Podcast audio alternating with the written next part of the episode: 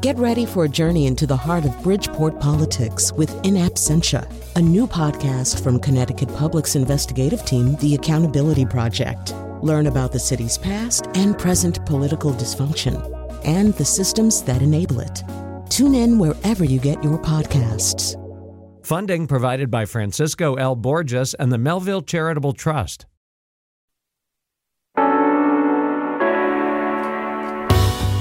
This is Where We Live on Connecticut Public Radio. I'm Lucy Nalpathanchel, broadcasting remotely. It's the beginning of a very busy news week. Tomorrow, Secretary of the State Denise Merrill joins us on Election Day. And of course, we want to hear from you too, especially if you're voting in person. That's tomorrow. Now, we know Connecticut is a solidly blue state when it comes to national elections. A majority of Connecticut voters have chosen Democrats in the last seven presidential races. But we can't forget half of the towns in our state voted for Donald Trump in 2016. Liz Normand is a local voter who supports Trump.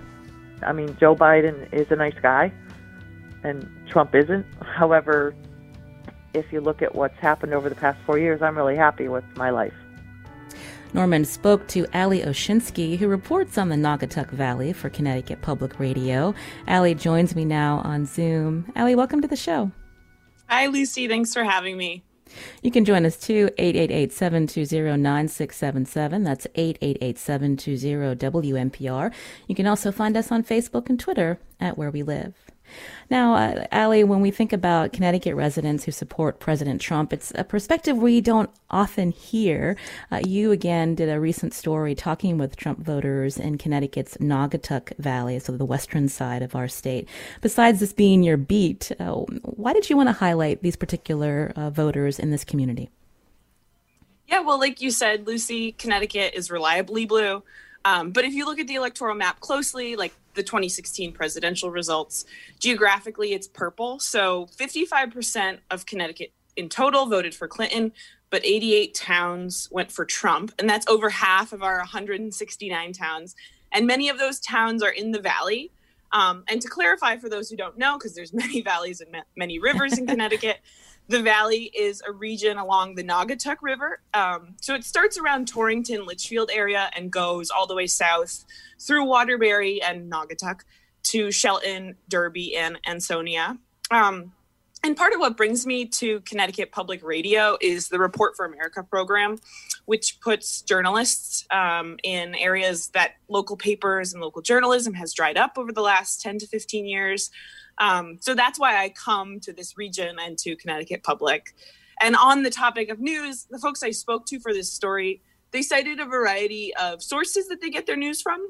Uh, definitely heard about Fox News in there, and also distrust of the quote unquote media.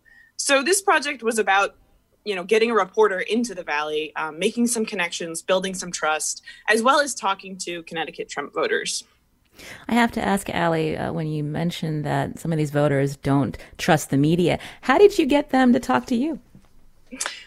well, you know, it was a variety of sources, some Trump donor lists, um, some people I just started talking to. Uh, you know, I think there's more trust person to person than maybe through email or other ways. So, you know, just a lot of that sort of shoe leather reporting, as it's called. And so tell me what they told you. Why are they supporting the president uh, this time around again? Yeah, so there was a lot of um, varied reasons. Um, a lot of I, I heard a lot of people saying they liked his outsider status and they felt that career politicians hadn't worked for them in the past. Um, and actually, after the story ran, someone emailed me and asked, you know, I wished I'd heard about policy issues. I wish these voters had talked about it. Um, and I thought, wow, that was suspiciously absent from a lot of the conversations I had, even after pushing some of these voters to say what policies they liked. Um, and so I think one takeaway from that is that part of the reason people like Trump can be based in feelings or political sentiments or identity rather than specific policy conversations. Although there i should say there was there were some people who shared specifically policy ideas Mm, that's interesting. We know that pr- the President Trump is one of the most divisive political figures in recent history. One of the reasons is the way he talks about race. Uh, to remind our listeners, uh, he has called Mexicans, quote, rapists. He has refused to denounce white nationalists. And we've seen in this campaign cycle, Ali, he continues to lean into these fears uh, from suburbanites, white suburbanites, about low income housing coming into the suburbs. So when you talk to these particular Trump voters, voters in the Naugatuck Valley. Uh, how did they view the president's rhetoric around race and racism? Yeah, well, it's definitely on their minds. Um, a common theme I heard was anxiety around changing demographics. Um, but I'd hope we could hear from some voters. So I brought in some tape. This is Liz Normand, who you heard at the top of the show. She's a nurse in Prospect and she lectures on nursing. Um, for those who don't know, Prospect is a suburb of Waterbury. So Prospect is 94% white. Nearby Waterbury is 36% Hispanic or Latino and 17% Black. And that's data from the Connecticut D- Data Collaborative. Um, and she started this comment by saying, I don't think we're racist. I think we're ignorant because in small towns like Prospect, we don't see how cities struggle. I'll let her take it from there. Waterbury is, you know, five minutes away, and that's a hard town for me to go to now because there's so many diverse things going on, good and bad. I'm just kind of, I don't feel like I'm part of that community anymore because I'm, you know, I I kind of believe that every black person is a Democrat because they think Trump is a racist, and that's not true. I don't think he's a racist.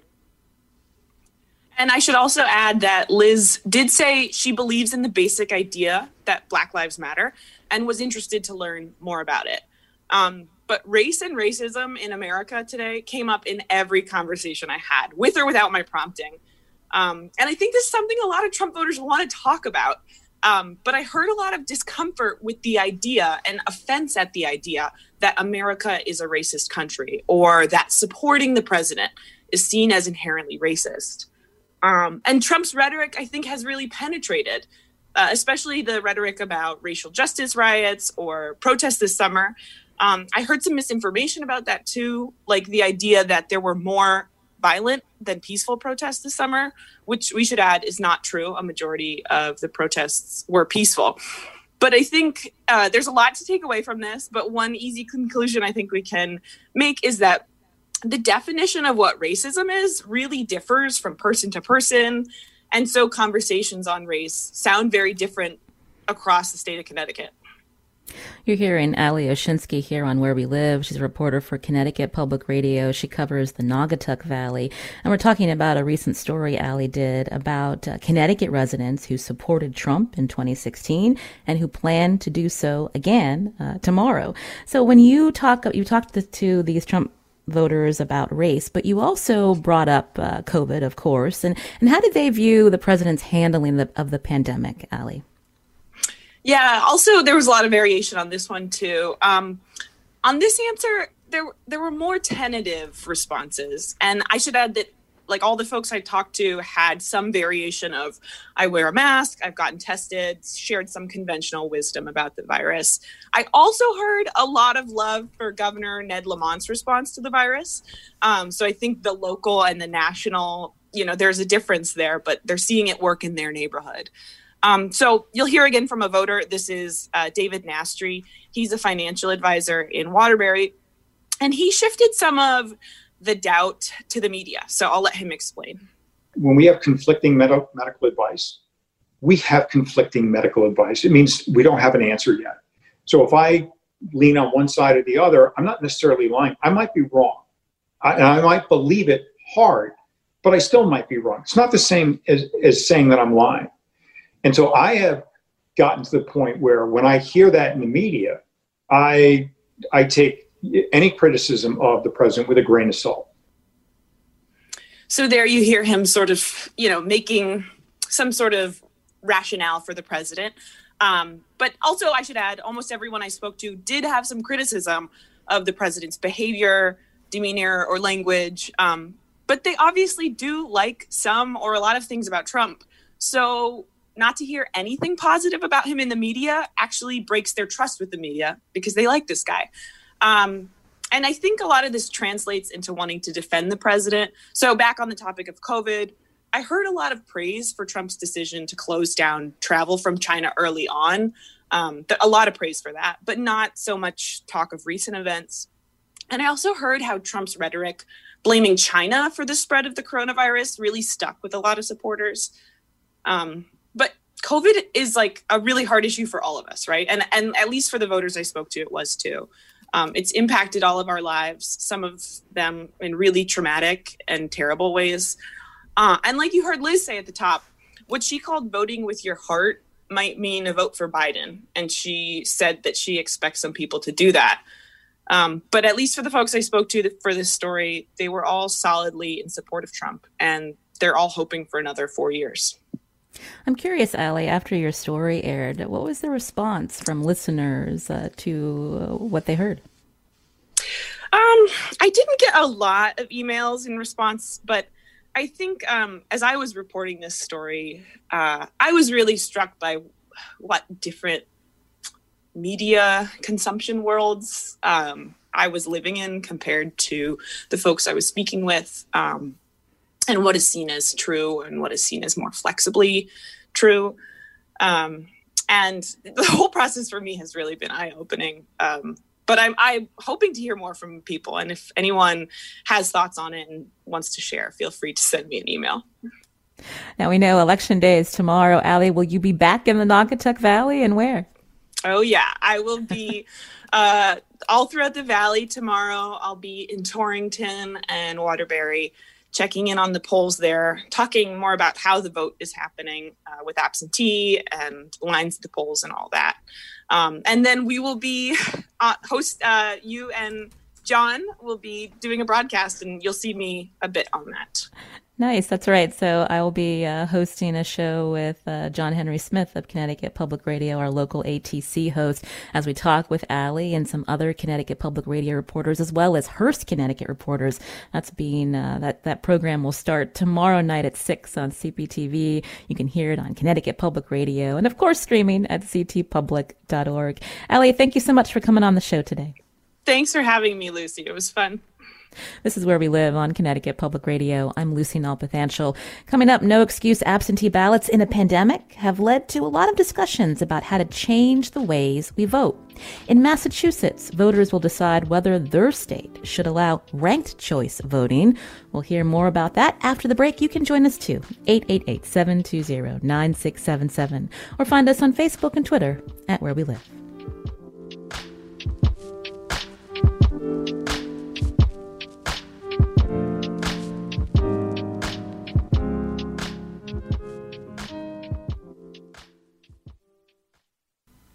This is where we live on Connecticut Public Radio. I'm Lucy Nalpathanchel. No matter the outcome of this presidential election, many of us want to see changes to how we vote each election. Connecticut doesn't have early voting like other states. Also, could no excuse absentee ballots be expanded here beyond the pandemic? Those are some of the questions being asked. How about ranked choice voting? Ranked choice voting is something that's been talked about in our state. Our neighbor, Massachusetts, has a ballot question before residents tomorrow that could change the way they vote. Are you watching to see if ranked choice voting happens in Massachusetts? Do you want this type of voting in our state? We want to hear from you. 888-720-9677 or find us on Facebook and Twitter at Where We Live. Joining me now on Zoom is Matt Stout. He's politics reporter for the Boston Globe. Matt, welcome to the show. Thank you for having me. Uh, we know ranked choice voting is also referred to as instant runoff. So tell us how it works.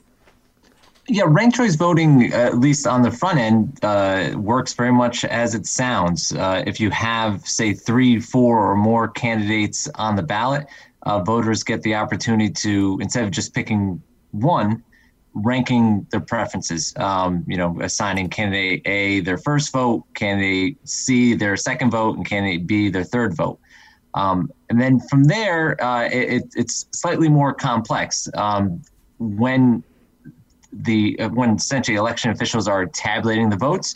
Um, if no one reaches 50%, uh, because the system is sort of designed to ensure that you have someone with uh, a majority who wins, the candidate that receives the fewest amount of votes in that first round uh, is essentially eliminated. and then their voters are redistributed to the remaining candidates uh, based upon their second choice. And then it's again retabulated to determine whether someone has 50%. And sort of that process, uh, depending on how many candidates there are, um, continues until someone has, um, you know, 50% plus one, if you will, uh, to to be the winner. Um, and that's uh, generally uh, how it works. Um, although you know there could be different forms of ranked choice voting, but that's essentially what is on the ballot here uh, in Massachusetts.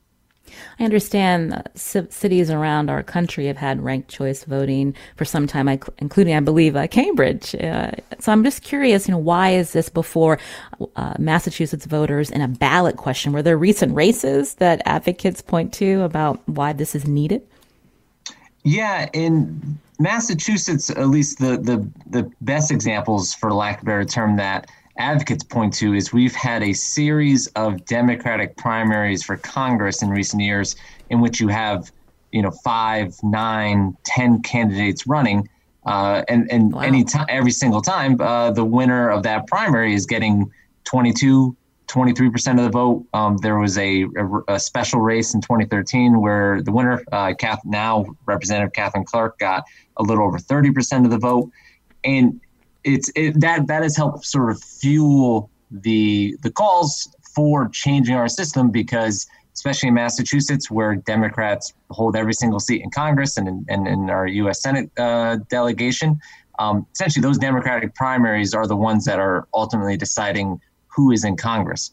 Uh, so there, there's frustration where you know we here in Massachusetts, uh, south of Boston, we had a congressional race just this past fall where there was nine candidates on the ballot, uh, and the winner won with uh, just about 23 percent. And you know, to, to advocates are pushing for ranked choice.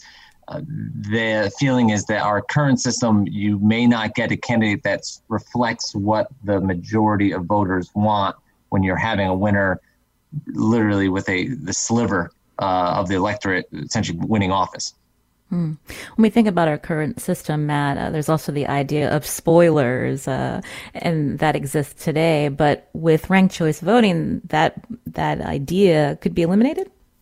That that's the argument. Where if you have, say, four candidates in a race, you have a, a Democrat, a Republican, and, and two independents, um, whether they're leaning more conservative or more liberal the, the argument for ranked choice vote is if you as a voter uh, like one of those third party candidates better um, you're, you're, allowed to rank them first. And if they have a, a, a, low chance of winning you could still rank say the republican or the democrat second.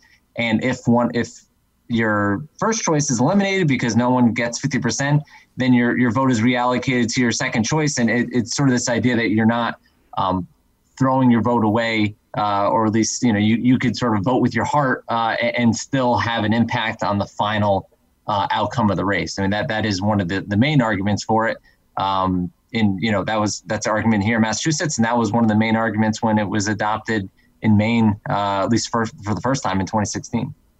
You're hearing Matt Stout here on Where We Live. He's politics reporter for the Boston Globe as we learn more about the ballot question before Massachusetts voters tomorrow, uh, whether to support ranked choice voting. If you have a question, you can join us 888-720-9677 or find us on Facebook and Twitter at Where We Live. So Matt, tell me more about what polls have shown in terms of Massachusetts uh, voters. Is this something that uh, they're supporting and, and who's opposed? Yeah, the, there there's hasn't been a ton of polling. There was one poll in August, which essentially showed the electorate split, uh, with a lot of people undecided. Uh, there was a recent, there was two recent polls uh, that showed uh, at least support for ranked choice voting, uh, slightly ahead of uh, you know those who said they were were going to vote against it. Um, but it's it's largely close or, or, very close to the margin of error. So it sort of feels like there is a um, not really sure how it's going to go tomorrow.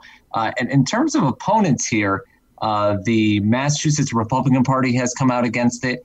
Um, the governor, uh, Charlie Baker, who is a moderate Republican, uh, has also said that he is not going to vote for it. And there is a, a formal committee that has been formed to oppose the ballot question, um, essentially starting by uh, some Republicans up here in Westford, Mass, although they have not raised the amount of money or have the visibility of the committee that's, that's pushing the ballot question. So it, it's largely formed uh, to a certain degree along ideological lines, where you have Republicans and, and more conservative um, people on the spectrum against it, and then uh, for it, uh, Democrats. There are there are some prominent Republicans who are supporting it, uh, such as former Governor Bill Weld here. Um, you know, the Massachusetts Libertarian Party, Democratic Party, and the Green Rainbow Party uh, have all endorsed it. Um, so uh, th- there is uh, support for it, kind of goes across the, the political spectrum, but you know, essentially opposition is rooted in, in more the, the Republican end of it. You mentioned Governor Baker. I believe uh, he won with 48% of the vote. Uh, that is correct. In one of the closest elections uh, we've had, we've had in decades, back in 2014. And so, if ranked choice voting existed in Massachusetts, that would be an example of of a race where um, you know, it could change uh, depending on uh, how your voters are ranking uh, their candidates. Yeah, uh, th- that would that that race as well as the first race he ran in in 2010, where he lost to Governor Deval Patrick, and you had uh, essentially the the state treasurer there, Tim Cahill, who got a pretty substantial, I want to say eight or nine percent of the vote. Um, and and you know, so that was also a race where you know ranked choice voting could come into play. Um, so there, there is the, the gubernatorial races that, that sort of fall into that, that category for sure. Now, you mentioned Maine, so let's talk about how ranked choice voting uh, has been going in Maine. You wrote a long story looking at uh, the promises advocates in Maine said ranked choice voting would bring. So, how has it worked in Maine? Have they seen uh, things like uh, partisanship decreasing or the fact that um, how money goes into campaigns changing? It depends on the race. Uh, one of the first races, or essentially the first major race that ranked choice voting was applied to, was their uh, gubernatorial primary, Democratic primary in 2018. And within that race, you had two Democrats that essentially ran together. They, they appeared in a campaign ad, urged their supporters to you know rank one of them first and the other one second. So you had this novel level of civility, which advocates for ranked choice voting says it encourages. Uh, and then you look at some of the other high profile races, and it sort of feels like ranked choice voting hasn't really affected what we've seen out of campaigns. They had a uh, congressional race in 2018 in the second district there, uh, as well as a U.S. Senate race this year, and you're seeing, um, you know, almost records amount uh, amounts of money flowing in from outside the state for advertising. A lot of it negative. Um, you know, very sort of sometimes nasty rhetoric uh, between the candidates. Uh, and so even though ranked choice voting says, you know, it could promote civility, um, it, it, you know, it, it, encourages or at least uh, incentivizes candidates to appeal to a broader base um, of supporters. You know, you have a congressional race which which helped decide sort of which party controlled the House in 2018. You have a Senate race that is part of the same discussion of who will control the Senate after this election. So those forces of, of, people from outside the state and just you know a lot of money flowing into it to help influence the decision, uh, sort of overwhelm, if you will, the the the potential benefits that ranked choice voting.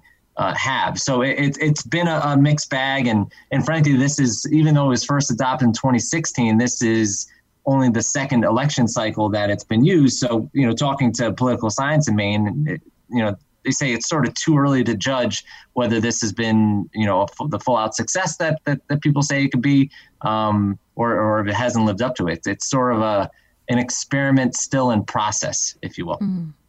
now we know maine is very different from massachusetts. Uh, in maine ranked choice voting is being used in the presidential election but that's not something that would be the case in mass if the ballot question passes Correct. Uh, Maine is the first state to use ranked choice voting this year in their presidential election. Uh, in Massachusetts, it'd be used for our statewide offices, you know, governor, attorney general, our legislative races, our congressional races, uh, both for primary and as well as general elections. But municipal elections and presidential elections are excluded from that. So, uh, yeah, there's a, a, pretty clear distinction in the uh, proposal here of, of what it would actually be used for. Mm-hmm. When we started talking, you mentioned uh, that uh, people often uh, can be confused about ranked choice voting, but as there's been more awareness to this ballot question, uh, do you think that a lot of voters understand it and are embracing embracing this kind of change, uh, Matt? It's hard to say if there's a full embrace. I mean, largely because the polling has been so split.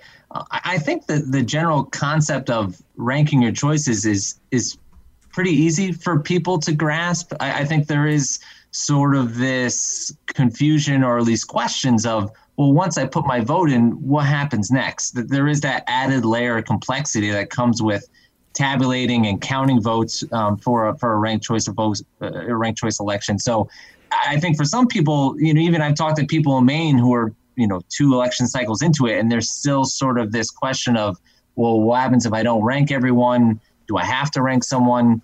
Uh, be you know beyond my first choice.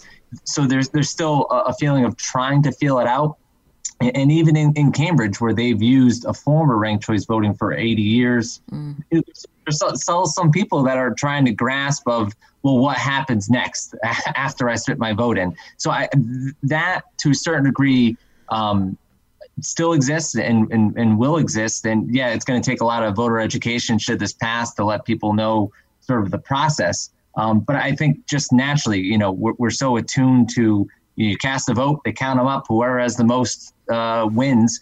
It, is very simple and, and something we understand because we've been doing it for you know centuries. Um, it, it, does take a little more of sort of uh, wrapping your head around, or at least just learning about um, how ranked choice voting election works. Because the process of you know here are three choices, uh, put one, two, or three, or or one and two, whatever you prefer. People get that. I mean, we, we, we do that with a lot of things in our lives. It's sort of the, the, the back end of it of what's happening when they're actually deciding or at least figuring out who won that I think people are, are you know, a lot of people are, are trying to grasp or learn about. Now, I've been talking with you about ballot question number two before Massachusetts voters again, uh, whether they support ranked choice voting. But before we end, I have to ask you about the, the ballot question number one, because we've done uh, here on Where We Live a whole show about right to repair, and that's before voters tomorrow. Can you briefly tell about, tell us about that? Yeah, so the right to repair ballot question here is um, essentially a, a, a, return, if you will, to what Massachusetts voters decided on uh, now eight years ago. Um, there, we at that time um, for our first right to repair question, um, essentially, we you know Massachusetts voters uh, allowed uh, for the first time, and it, sort of set a precedent across the country um, of allowing independent shops the ability to plug into cars, if you will, and be able to access uh, diagnostic codes and other information they would need for repairs. Uh, essentially, it was pitched as, well, you're giving people more options because they're they're not limited to only going to a dealership that would have access to this type of mechanical data. With this one, um, it's a, it's more complicated because it's a, it would allow access to what is called telematics, which is the wireless data that's currently transmitted from a lot of our cars, especially the newer models, um, back to the manufacturers, um, to which their their dealerships and where they repair cars also have access. Um, so it's it's opened up this whole discussion debate about um, you know cybersecurity and security of of our data of what what are what are our cars spitting out every single day and and who could see it. Um, you know, and with this ballot question, it would call for the creation of uh, essentially an app that would allow the owner of the car to access that data and to give, say, an independent shop uh, access to it as well. Um, but you know, there's questions of well, what would this app look like?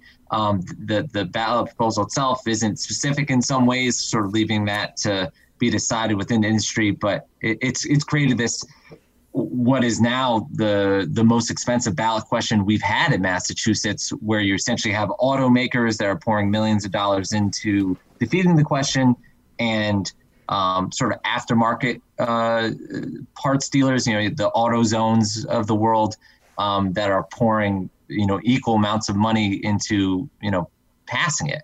So it's become uh, as much of a question of, well, you know, where you should have a right to choose where you want to have your car fixed into this very complicated how secure is your data uh, and essentially what is a, a, you know automobile industry war playing out on the ballot here.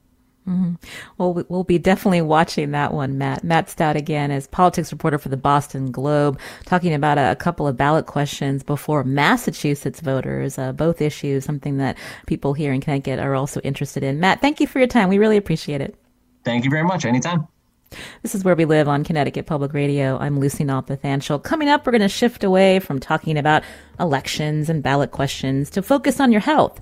Specifically to ask you, have you gotten your flu shot yet? We'll hear from an infectious disease expert about why it's important now more than ever. You can join us too. Find us on Facebook and Twitter at Where We Live.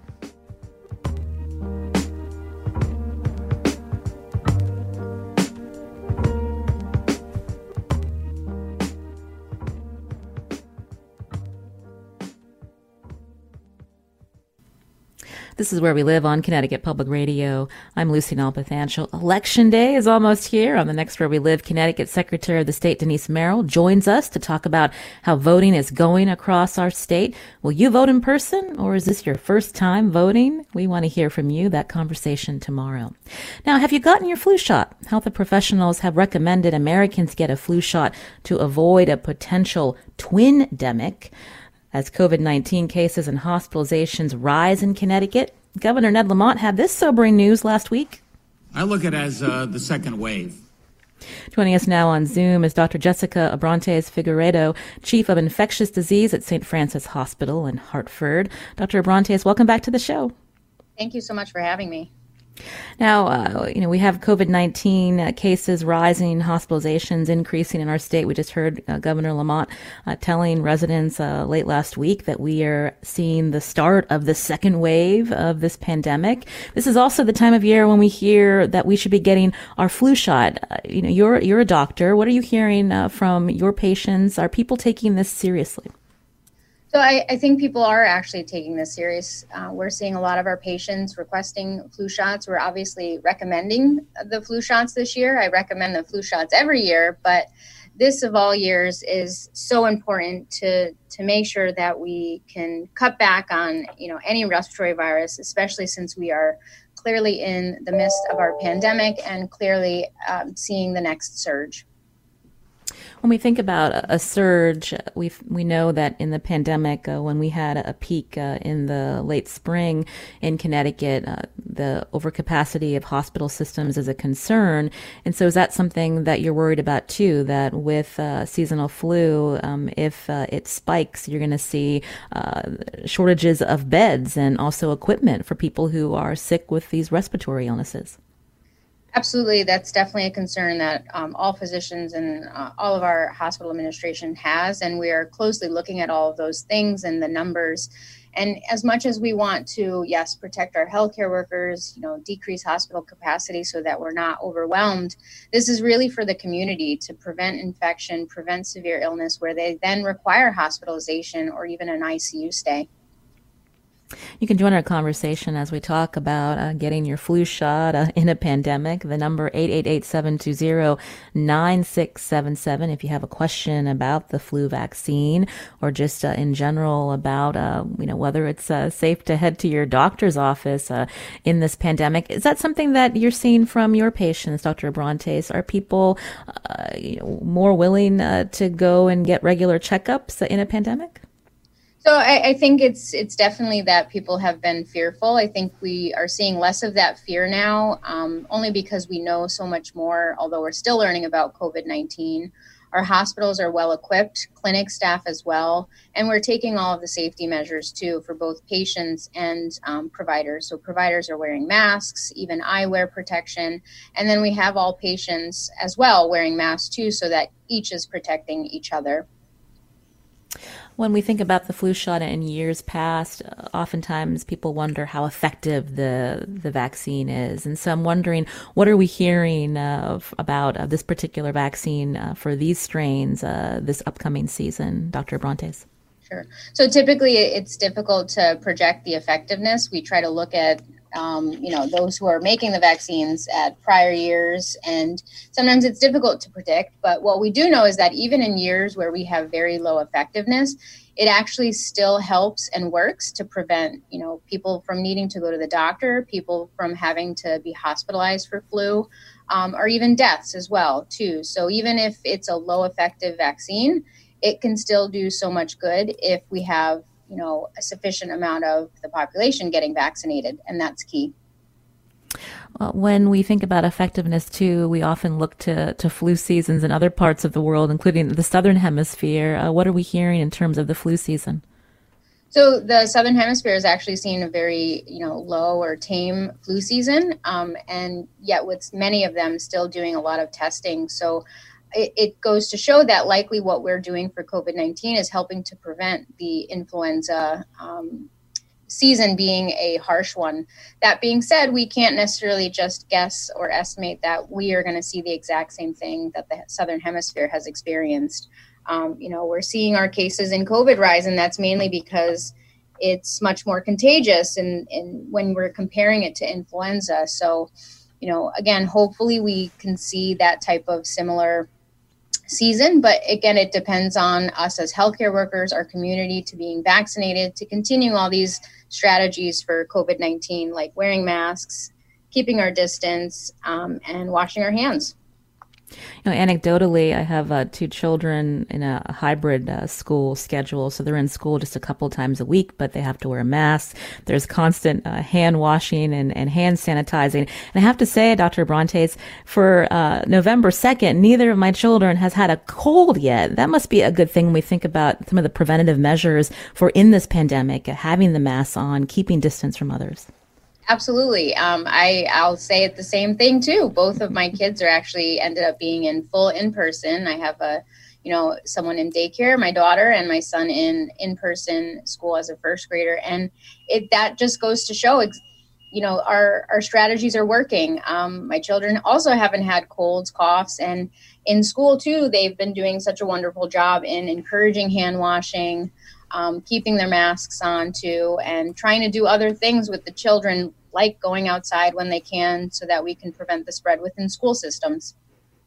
You're hearing Dr. Jessica Abrantes Figueiredo, Chief of Infectious Disease at St. Francis Hospital in Hartford, as we talk about uh, the twindemics that health officials are worried about, the fact that we're in a pandemic for COVID 19, and it's also the start of flu season. If you have a question, you can join us 888 720 9677 or find us on Facebook and Twitter at Where We Live. Richard's calling in from Woodbury. Richard, what's your question?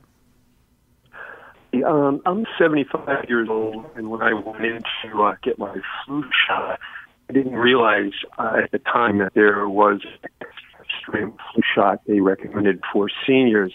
My doctor didn't tell me. I didn't know to ask. I got the regular flu shot, and some weeks later, come to find out there is that stronger uh, flu shot. And so I'm wondering at this point, do I just have to uh, by with the regular shot, or after a certain time can I go back in for, you know, that extra strength flu shot when it's available, or a second regular flu shot? A good question, Richard. What can you tell him, Dr. Abrantes? Sure. Um, I was going to say that that is a great question. So there are recommendations that for folks who are over the age of 65, they can actually consider getting the higher dose flu shot. Um, that being said, it's uh, you know not an absolute that you have to get um, the higher dose. I would say that you've done a great job in going to get the flu shot, and unfortunately, sometimes maybe clinics or certain areas may not have access to the higher dose. And really, for for me, for most ID physicians, they would say any flu shot is better than no flu shot. Um, since you've already gotten the flu shot, I wouldn't necessarily recommend that you go and get the higher dose.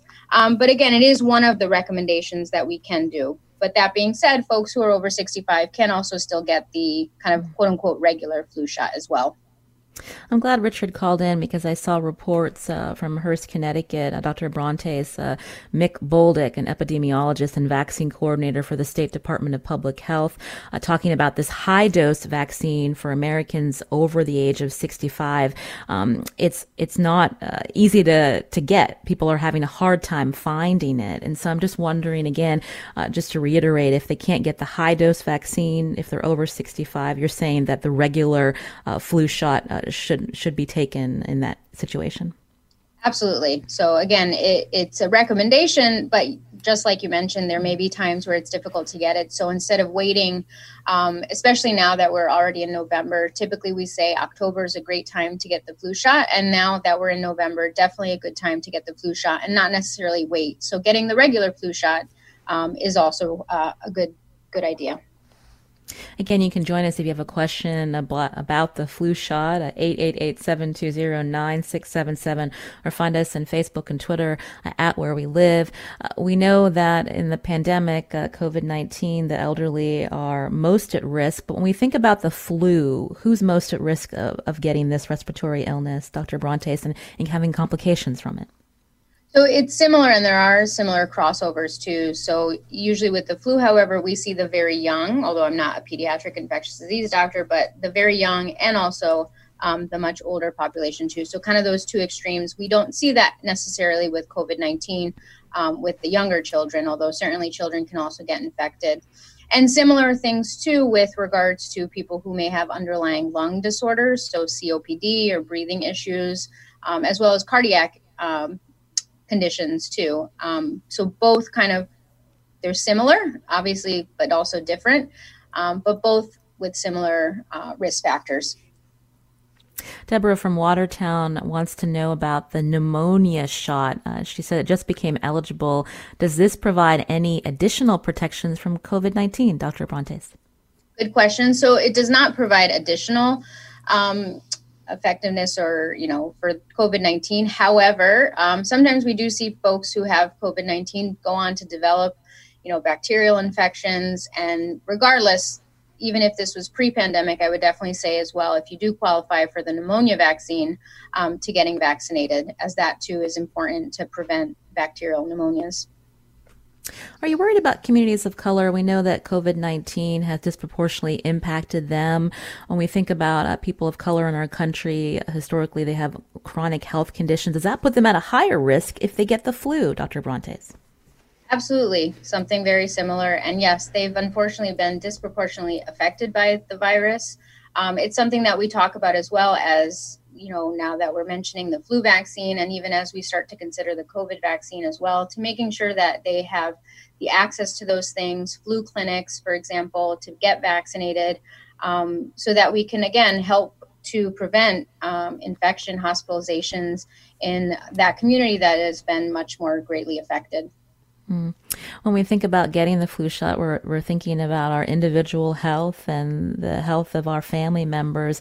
But this also, there's also this idea that when you get the flu shot, you're helping protect your community. Absolutely. I think the biggest message I could give for you know what we're going through with the pandemic covid-19 it's it's not just about personal but you know what you do to help protect yourself is actually helping the community as well and the the spread the same thing with the vaccines. There are some people that may not be able to get the flu vaccine, so they depend on other folks around them to be vaccinated.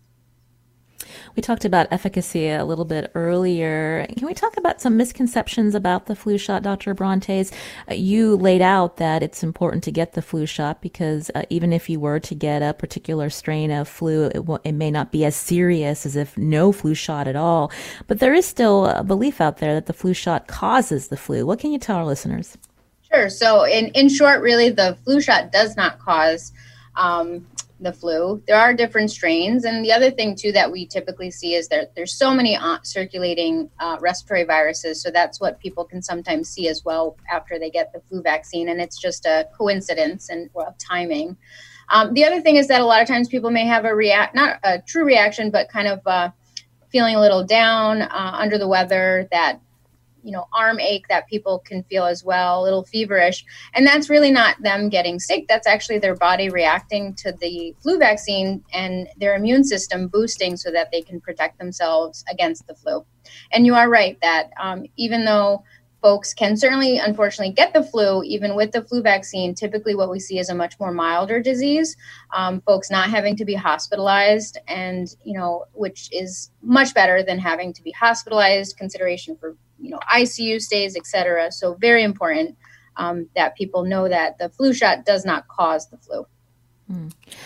There have been some uh, headlines recently, Dr. Bronte, citing preliminary research on the possibility that getting the flu shot might reduce a person's likelihood of contracting COVID. Again, this research is in the very early stages. What's your reaction to that? So definitely, I, have heard of those things and very in the early stages. Unfortunately, given that they're two separate viruses, um, you know, it's something that uh, I don't think we can, you know, absolutely say, oh, well, you're going to get the flu shot and you can have some prevention in COVID 19. Um, only because a lot of times these these things that we end up saying it may put a false sense of security into folks, um, mm-hmm. but definitely nothing that's been confirmed. Um, and again, not something that I would then tell people that they don't have to worry about COVID 19. So, again, back to the basics of hand washing, wearing a mask, and keeping our distance to help prevent the spread. Mary's calling into where we live. Mary, what's your question? Yeah, my question is a friend of mine got the uh, high dose senior shot a month ago. She ended up eight hours later with a lot of dizziness. And then eventually, when she went to sleep, she woke up and she was numb from her waist down. I went to get the shot. Um, to my doctor's office, I've got it the last four years, no problem. And I asked him about it. And he said, well, it's a very rare syndrome. I'd like to know the name of that syndrome. But he said, I've had two people who come to my office here who got the shot who had the same reaction. So I'm a little concerned about getting it, to be quite honest with you. And I'm thinking, should I just get the regular low dose one, or what? What have they heard about this? Sure. So there are, and I'm just assuming because I, I don't know the full story, but um, there are reactions that people can get to any vaccine, just like we can get any reactions to medications. Um, what it sounds like what they're referring to is something we call Guillain Barre syndrome. And um, what's interesting is that both the flu vaccine can cause it, although it's extremely rare, um, and actually also influenza. So having the flu the infection can actually cause this as well. So in you know my career, I've definitely actually seen both happen, although very very very few numbers. But um, it's a risk benefit that you know if you've done fine and this is why folks always get questioned before they get the flu shot that if they've had any bad reaction including guillain-barre syndrome because then that has to be a discussion between you and um, your physician so unfortunately, when you know somebody that's had Guillain-Barré syndrome, it makes things that much more scary. Um, but again, the numbers are extremely, extremely rare. Um, and it would still be safe and you know needed to get the flu vaccine so that we can prevent um, influenza, the hospitalizations, the deaths that we do see from flu. And for uh, Mary's uh, question, Dr. Abrantes, if she's still a little hesitant to get that high dose flu shot for people over 65, uh, you would recommend she get the regular one just to be safe. Absolutely, yeah. If it, again, it, it, these always come down to conversations between patient and physician. And if you were to feel uncomfortable and you've done just fine with the you know regular dose, then I would say absolutely go ahead and get yourself the regular dose flu vaccine. Uh, Chris called in from Wethersfield and wanted to know is there a price difference between these two flu shot strengths, Dr. Abrantes? That's a good question, and I'm not sure I know the answer. Typically, though, um, you know, the flu shot is covered by most insurances, um, and I know a lot of pharmacies and big real retailers also try to promote getting the flu shot for very minimum for folks who don't have um, insurance. So I'm not sure that I can answer that question mm-hmm. completely. Uh, just to end, Dr. Abrantes, we heard Governor Lamont talking about the start of the second wave for COVID 19. As an infectious disease uh, doctor at St. Francis, uh, what are your concerns uh, moving into the next couple of months? I think the biggest concern is to see what we saw before with large, um, our hospital being really at capacity and it really overwhelming the healthcare system. And not only that, all of the unfortunate illnesses that we saw, the impact that it has on patients and obviously families as well. Um, so I, I can't stress enough that we, this is not just about healthcare workers or one community, this needs to be all communities really coming together. Um, a lot of people are coming up with slogans, you know, ones that I've heard about the three W's. So wear your mask, watch your distance, wash your hands. These are things that are, are so important. And especially as we go into the holidays, Thanksgiving is coming up, Christmas, Hanukkah.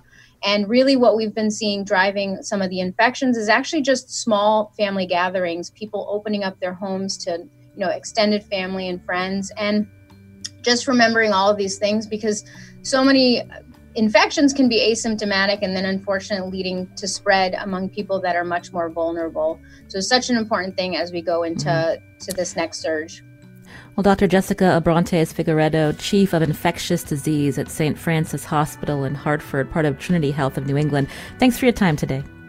Thank you so much for having me. I'm Lucy Nalpathanchel. Today's show produced by Carmen Baskauf. Thanks for listening. And don't forget, tomorrow we want to hear about your voting experience.